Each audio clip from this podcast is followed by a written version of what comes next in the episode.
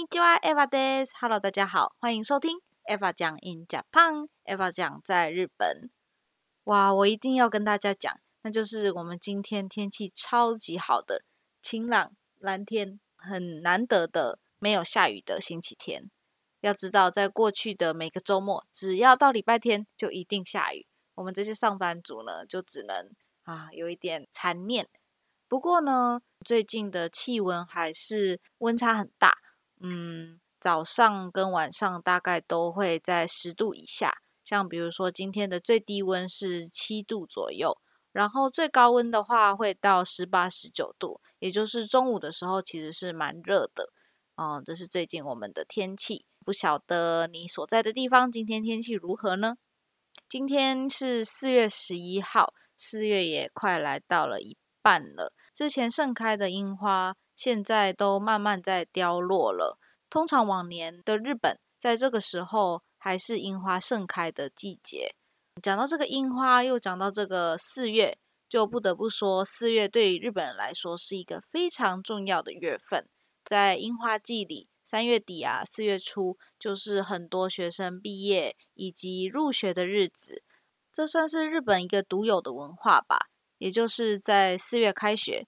世界上大部分的国家跟地区，你也知道，都是九月份开学的，所以日本的这一点就跟世界上很多地区都不太一样。不过，因为这跟世界上很多国家都不能接轨，所以很多学校也会导入九月入学的制度。像我之前就读的早稻田大学，我就是选择九月入学的。在日本的学校呢，一般到四月就会有入学式 （New g o k s h i k i。你想象一个画面。就是樱花烂漫的入学典礼，这是在日本全国上下都可以见到的一个仪式。还有像比如说三月毕业的大学生们，也是在四月的第一个上班日，正式的踏入职场，成为社会新鲜人。那在这些日本的公司里面，就会举办叫做入社式 （New Shashiki）。一般来说，就是新社员们会全部聚集在一起。然后公司的社长啊、领导们就会给大家做演讲，欢迎大家正式入社哦。另外，四月也是日本大部分公司里新的决算期的开始，这跟很多国家又不太一样了。在一般大部分国家的公司里面，决算期一般是从每年的一月到十二月，而在日本则是从四月到隔年的三月，一直到最近，每次骑脚踏车出门。只要风一吹过，飘落很多很多樱花花瓣，我就会想起二零一九年，也是我刚搬来远藤家的第一年。在那一年的春天，我们家的娜娜奖，也就是我卡桑的孙女接奖的大女儿，在那一年从幼稚园毕业，呃，即将入学我们家附近的小学校。在那一年的春天，我们有一天周末，就在樱花飘落的午后。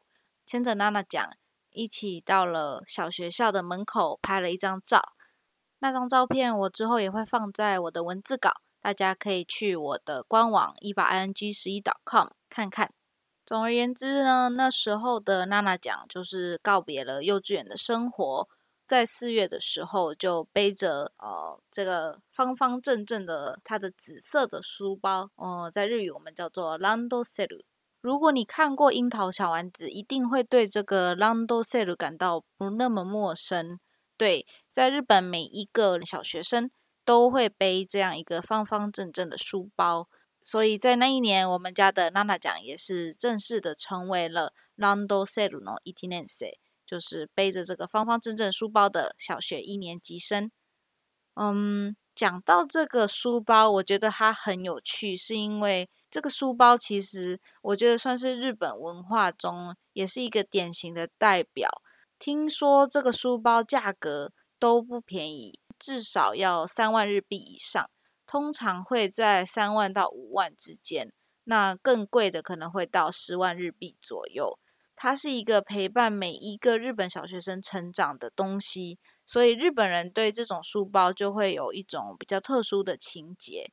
从某些方面来说，它可以算是孩子们走向新生活、成为小学生嘛的一个特征。所以很多家长们为了给孩子们留下美好的回忆，他们也是会不计价格，是很认真的帮孩子们去选购他们真正喜欢的书包，因为每个书包至少可以用六年，从一年级到六年级会一直陪伴着孩子们。这个 Lando s e l 除了就是书包的作用，背书嘛之外呢，它还可以保护身体，保护孩子们。比如说有地震的时候可以挡住头啊，或者是有万一啦，有汽车过来的时候也可以保护到孩子们的身体，因为它很厚也很柔软，弹力性也很强。我有观察过很多日本小学生会背着这样的书包，然后书包旁边就会挂铃铛啊，或者是挂一些日本神社的护身符，我们叫做 omamori。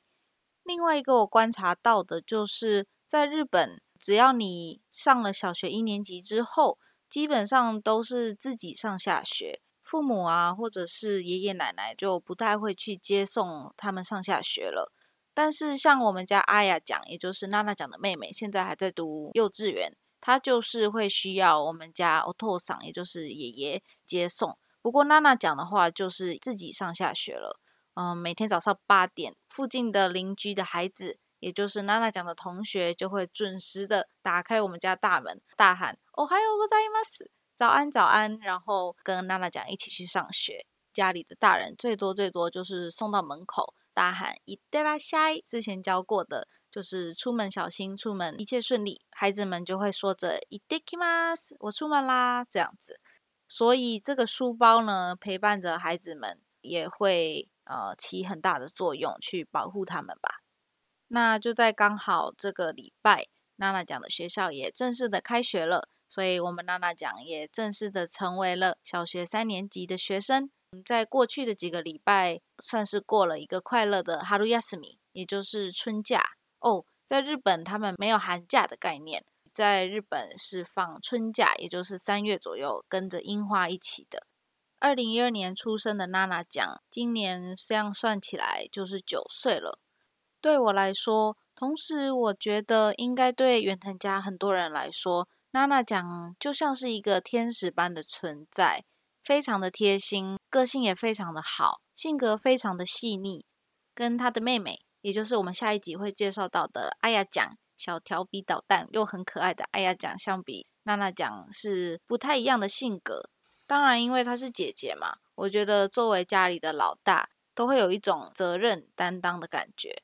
大部分时间里，娜娜讲实在是太乖、太乖、太宠爱自己的妹妹了。宠爱的程度到几乎不太会看到他们两个吵架，因为她都很呵护阿雅讲，只要阿雅讲开心，她就会很开心。所以啊，我觉得有个姐姐真的是很幸福的一件事。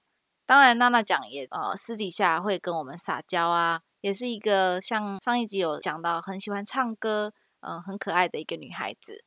那天看回二零一二年的照片，哇，我们娜娜讲真的是好小好可爱，现在已经是小女孩了。我也很期待之后接下来几年她继续长大，成为少女，甚至还有可能谈恋爱的样子。哇哦，想想就好期待，怎么有一种好像自己是妈妈看着自己的孩子的感觉？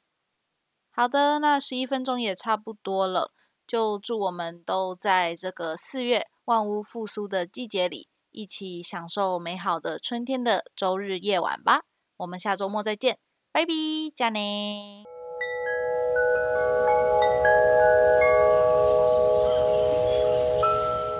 嘿嘿，又是小彩蛋的时间了。由于这一次的发布是在晚上，那就应景给大家播一段我们在日常生活里很长很长会用到的“欧亚斯咪”或者是“欧亚斯咪那塞”晚安的意思。最正式、最完整的就是欧亚斯米纳塞，他对长辈啊，或者是对关系普通一般的人，就会使用到比较有尊敬的感觉，比较正式。然后欧亚斯米是比较省略的版本，跟关系比较亲近的人啊，你的家人啊，或者是朋友啊、爱人，跟小孩之间都会使用到，是一种比较随意的说法。欧亚斯米，那这个晚安呢？欧亚斯米，欧亚斯米纳塞。它除了在睡前、睡觉之前去使用，在晚上道别的时候也经常会使用到。像比如我们家一起吃完晚餐之后，大家就会说啊，吃饱了，谢谢。然后要离开厨房的时候，我们就一般会跟全家人说“我要斯密拉塞”或者是“我要斯密晚安”去做道别。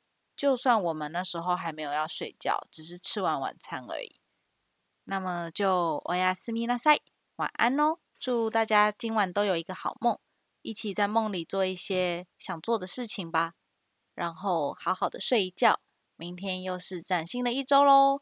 加おやすみなさい，おやすみ。お